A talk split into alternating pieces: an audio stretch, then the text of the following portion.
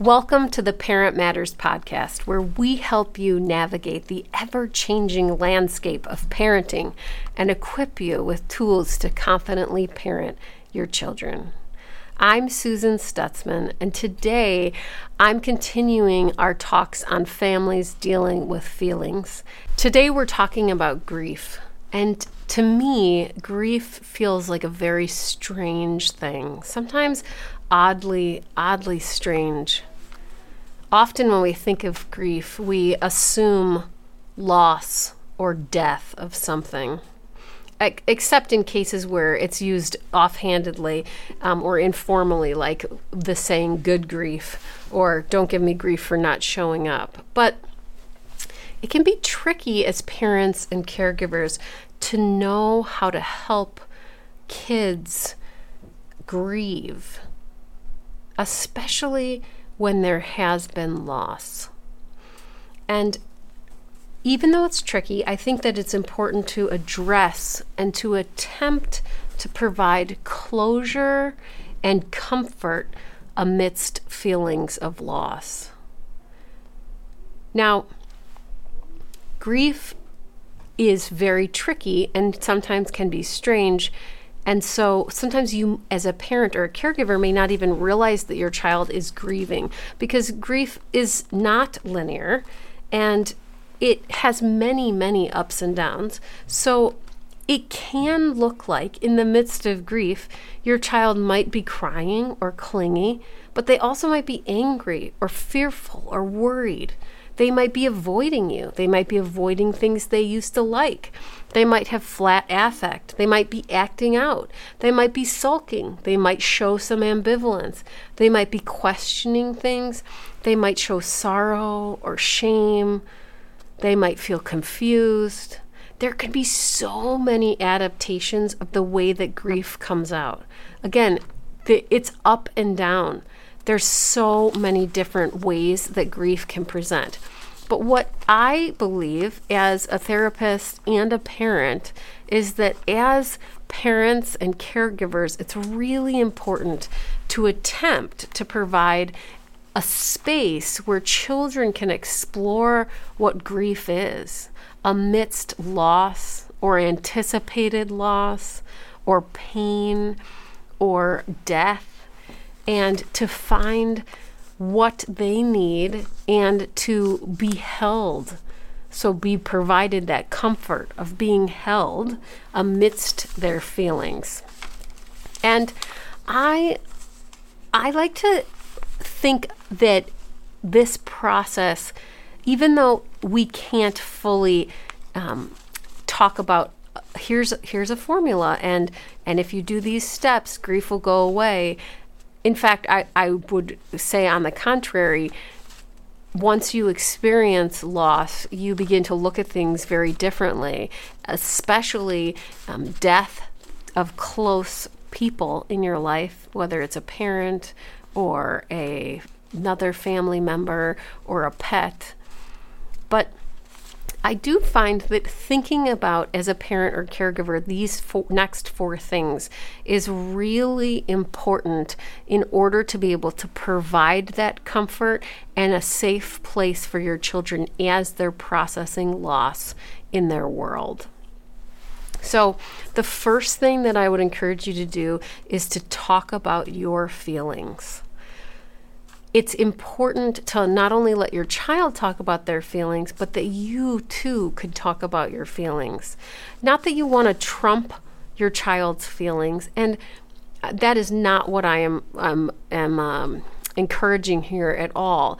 But to begin to talk about or allow space for the f- feelings of grief or loss to be brought up and to be held, and not necessarily fixed right away. So having a space where they can talk about it and then the feelings being reflected back. Now, depending on the magnitude of the loss or the impact on your family, if it's just that your child has experienced this loss or that you as a whole entire family are experiencing it or have experienced it, you may need additional supports that can hold these feelings that aren't trying to one not necessarily one up and i'm not i don't use that in a in a negative way, but sometimes as parents or caregivers, we can often say, Oh, yeah, I know what that feels like, or I know what you're feeling, or this happened to me, or I am feeling the same way. And for a child, it's not that that's bad, but sometimes if they can have their own experience or have someone who can hold it and be like, Oh, you're feeling so confused instead of I too am feeling confused, it can feel a little safer because it's a container, it's a being held. And so sometimes that's why I encourage families to seek out counseling or additional supports during um, huge uh, losses or um, when grief just is overwhelming in their family. But again, regardless, the first thing would be to allow talk about the feeling. And then also to begin to talk about the cycle of life.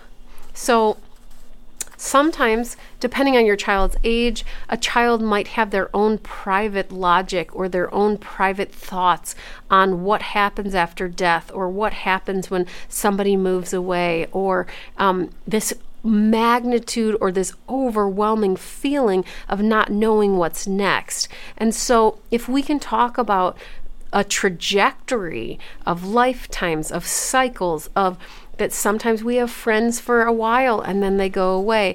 And it's very sad when they do move away. But we also, you know, this sometimes this happens and we provide different um, different scenarios or books that a child can kind of just see or look at, kind of like a path that that they can they can begin to explore. Oh, this makes sense that there are lifetimes um, in different capacities and there are cycles in different capacities. It can help a child as they're working through what grief means and that, that they can know that they are not alone.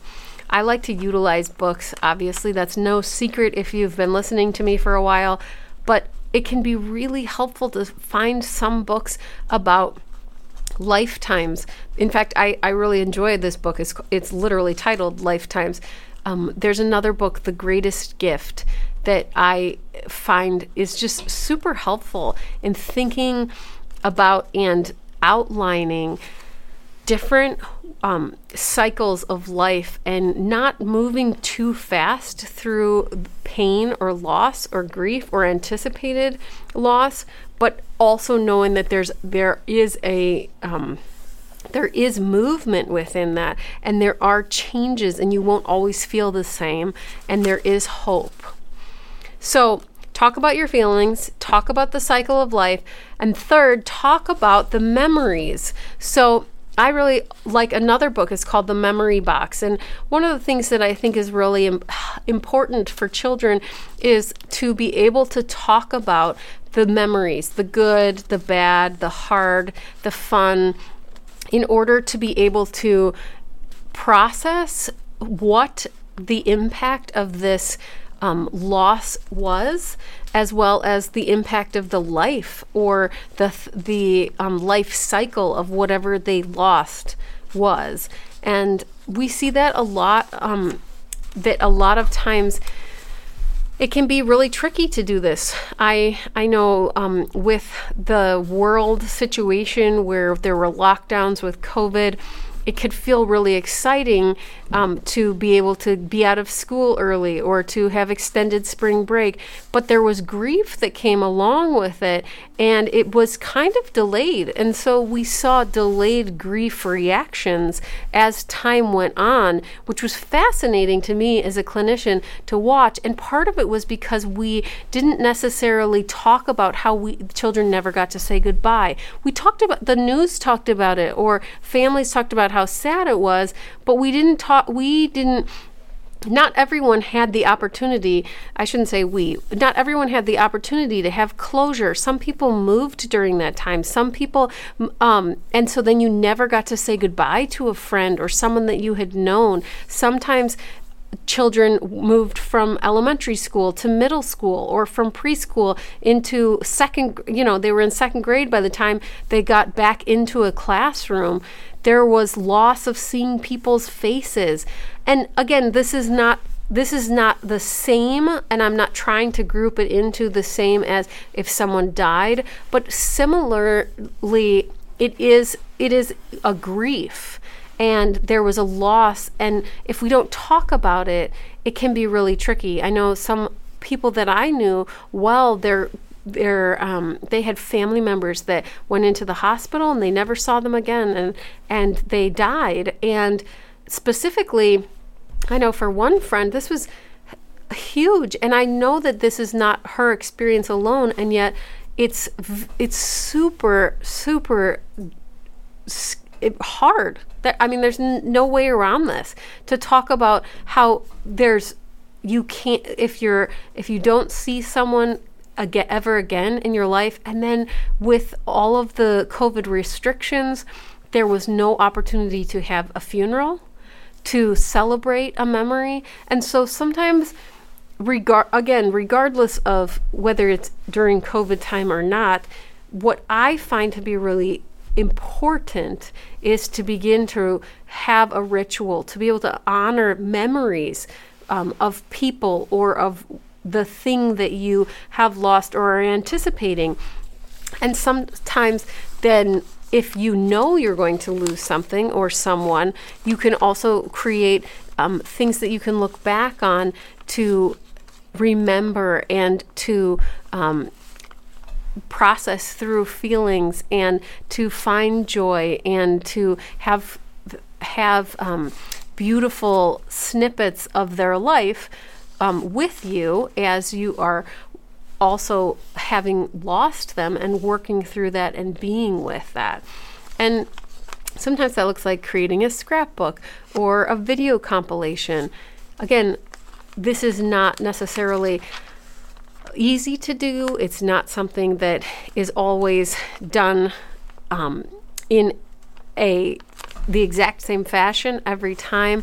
But there's a really helpful children's book called The Memory Box that I find can be really a great starting point for parents or caregivers who are going through or um, have their child has experienced some grief to think about the memories that you have had with this person.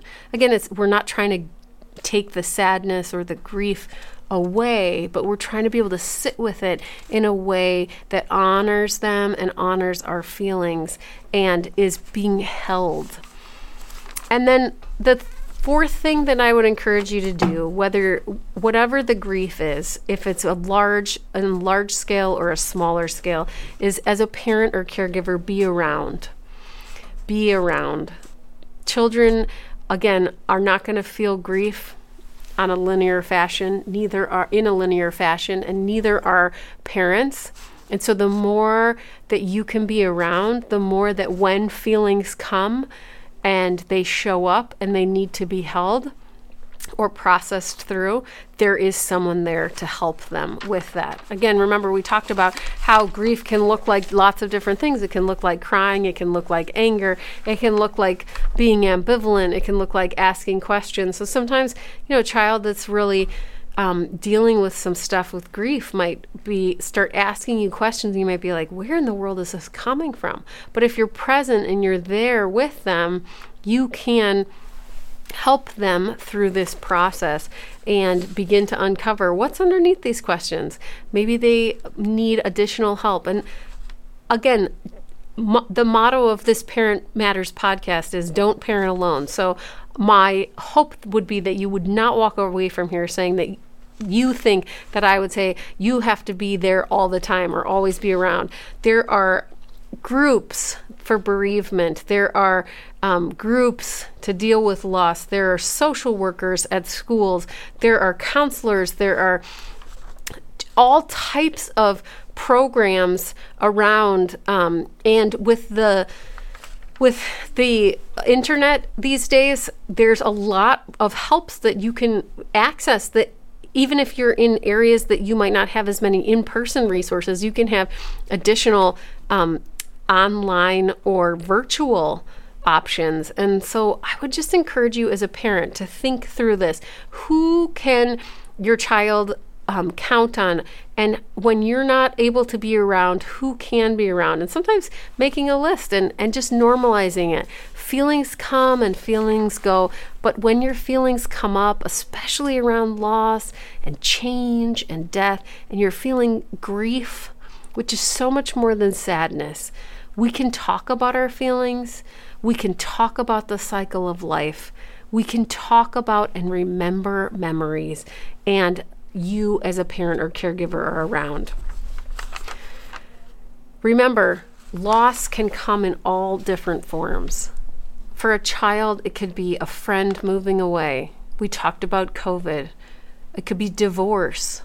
It could be change of schools.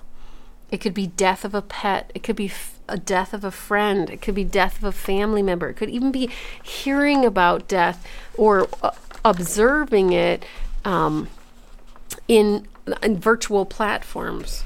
So remember, remember, a great starting point is to incorporate the four things that I talked about today it, with regularity for best results for the kids in your life. Again, regularity is the key. So being around regularly, not just when the event happens or around when the grief process starts, but actually being around for them or making sure they know who can be around for them.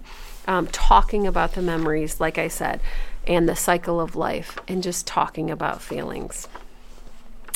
And as a reminder, I'm not the be all end all on this subject. And the topics discussed on this podcast and all of the research should just be considered a matter of personal opinion. I know there's a lot of opinions. And they these here on this on this podcast, um, please do not take as professional advice. But if you or your child are in need of a mental health counseling center, support services, please search out a licensed mental health counselor in your area. If you enjoyed this podcast or found this information useful, don't forget to subscribe and to join me next time. And if you have questions or comments or want further resources, please don't hesitate to reach out to us here at the podcast. And remember, as always, don't parent alone.